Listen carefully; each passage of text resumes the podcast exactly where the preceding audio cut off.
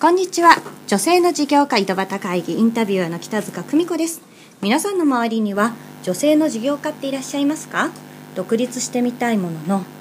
思うようにうまくいかない、そんな方は多いかもしれません。この女性の事業家井戸端会議では実際に自分で独立して事業をし成功している女性の本音を井戸端会議のようにぶっちゃけどうなのと伺っていきます。さて今日はどんな本音を聞き出せるのでしょうか。それでは本日のゲストをご紹介いたします。サイジャパン、代表の大林彩さんです。今日はよろしくお願いします。よろしくお願いします。はい、大林さん、サイジャパンというような、お名前でお仕事をされてるということなんですけれども、はい、まずはどんなお仕事されてるかっていうのをお伺いしてもいいですか？はい、大丈夫です。2つありまして、まず1つはコミュニケーションカードツール C3 ブースターの開発と、これは、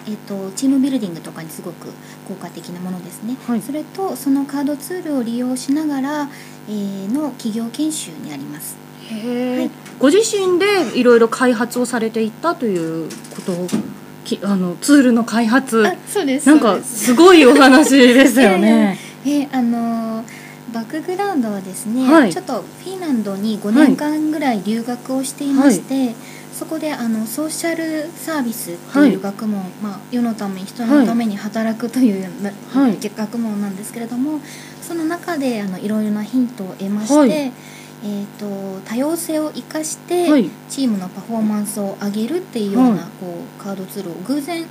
作ってしまったんですね。それ偶然作れるものなんですか？偶然というか、意図してなんですけれども、はい、そもそもが、はい、フィンランドに行ったきっかけっていうのがですね、はい、私元は IT 系の企業に勤めていたんですが、はい、どうしても会社の中で心を病んでしまう人とか IT 系多いですよね。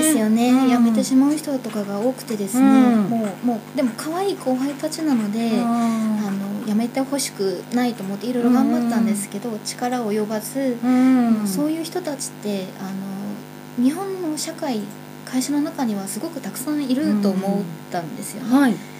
でやっぱり幸せに働く人がいるから社会は良くなっていくはずだっていう思いがあって、はい、でちょっといい社会の見本のような北欧のフィンランドにちょっと行こうかなと思って行って大学受けて、その福祉系なんですけれども、はい、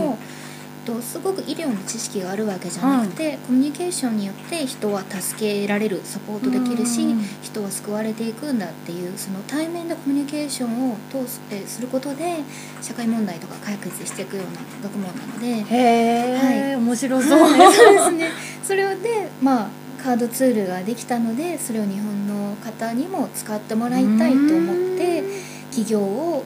まず2カ国でしたんですね。フィンランドと日本で起業をして、すごいですね、はい、でその中でやっぱり日本の方ですごく需要があったので、本当に日本の方のお役に立ちたい、会社の中で苦しんでる人がいたらやっぱりその方たち何とかしていきたいよねっていうので戻ってきました。すごいお話ですね、フィンランドから。はい、でもこれって実際に自分で、私ちょっと拝見させていただきましたけど、いろいろ工夫をされて、作られたと思うんですが、開発をするってすごい大変なことじゃないんですかね。たまたま私が、授業で共同プロジェクトでセーブ・ザ・チルドレンという NGO の、フィンランドの支店というか支社に依頼をいただいたんですね、はい、ゲームカードを作ってほしいって。そういうきっかけが実際、はい、そうなんです。それが人種差別を防止するカードゲームを作ってほしいって、すごいめちゃくちゃなことを言われてハードル高いそうなんですよ、はい、と思ったんですけど、ちょっともうハードル高すぎて、周りの仲間の生徒たちが全員脱落した後に、私一人で差別についてすごい考えたんですね、差別って何で起きるかっていうと、相手のことをよく知らない、内面をよく知らない、あとカテゴリーで見てる、何々人とか性別とか職業とか、それで見ているから差別が起きるんであって、もし相手の内面をいきなりお互い見る、お互いに安全な関係で見合えるようなことができれば、それはその差別を防止することにもつながるんじゃないかと。それも実際でも多様性を生かすっていう、セオリーと共通していたことなんですね。ね、こういろいろ学んできたこととすごく合致してっていうことで、まあそこをベースにして今のカードを作られたという。そうなんですね。なるほど。まあそういったね、こう開発していく中だったり、今こういろんな研修回ったりとか、こう今これを日本で広めていろいろ活動されてるかと思うんですが、まあ自分でいろんな思いがあって今されてると思いますが、なんかこう辛いなとか思ったことはありますか？辛いのはまず自分のこう体があんまり丈夫じゃないのと、あと怠け癖がすごいあるのと、そうなんですか？なんだろう、隙があったらすごい寝ちゃうんですよ。隙あらば寝る感じで、はい、あとはスケジュールがやっぱりかつては会社員だったので、自分で休みをちゃんと作らないと休みがない、自分で管理をしなきゃいけないですよね。そうなんですよ。それでやっぱりお金、自分の行動がもうすぐ収入に結びついているっていうすごいシビアな世界で、ちょっとまだこうぬるま湯だったので1年目は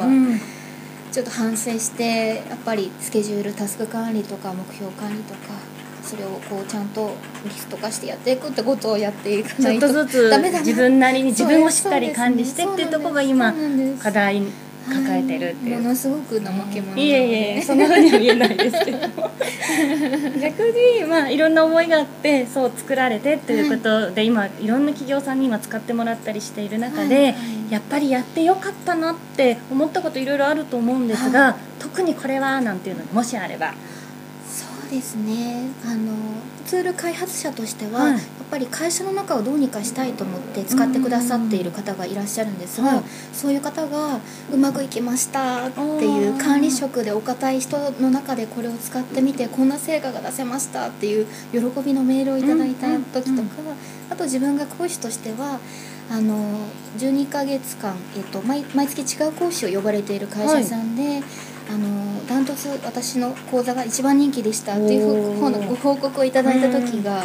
すごく嬉しくて、やっぱり感謝の言葉をいただく時に生きていてよかったなっていうふうに思いますね。でもね、思いがあって作られてますから、やっぱりお客様の声が一番嬉しいですよね。それは本当に嬉しいですね。それではですね、まあ、いろんな思いで今やられてると思いますが、やっぱりまだ始めてそんなにこう、ね、何年も経ってるっていうわけではないですけれども、ね、数ヶ月で、でもまだこうやって今自分なりにこうカードを作ってたくさんの企業さんに今使ってもらってっていう、なんかこううまくここまで進めてこれた秘訣っていうのが自分なりにもしあれば教えていただきたいんですけども。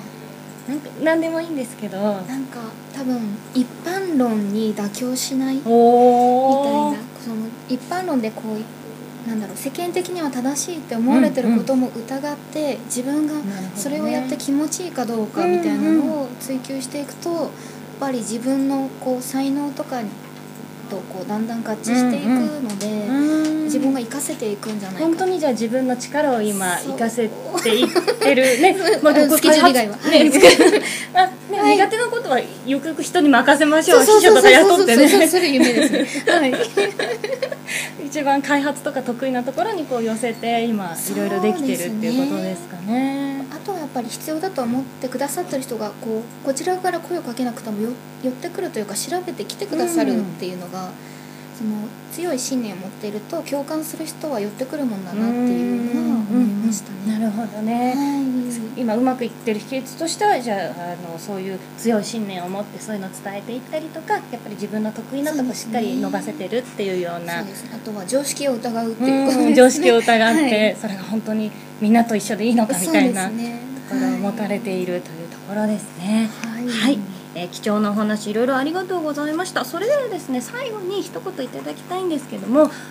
会社から大学フィンランドまで行ってお勉強されて今独立をされたという流れがあったかと思いますが、いろいろいいことも辛いこともたくさんあると思いますが、このポッドキャスト聞いていただいている方ってまだ例えば企業にお勤めしてこれから何か踏み出したいなとか、独立してるけどなんかこう今一歩踏み出せてないような方にたくさん聞いていただいてるんですけども、そういった方に何かこう今少し一歩踏み出して進んでいる先輩として一言メッセージがあれば何かいただきたいんですけれども。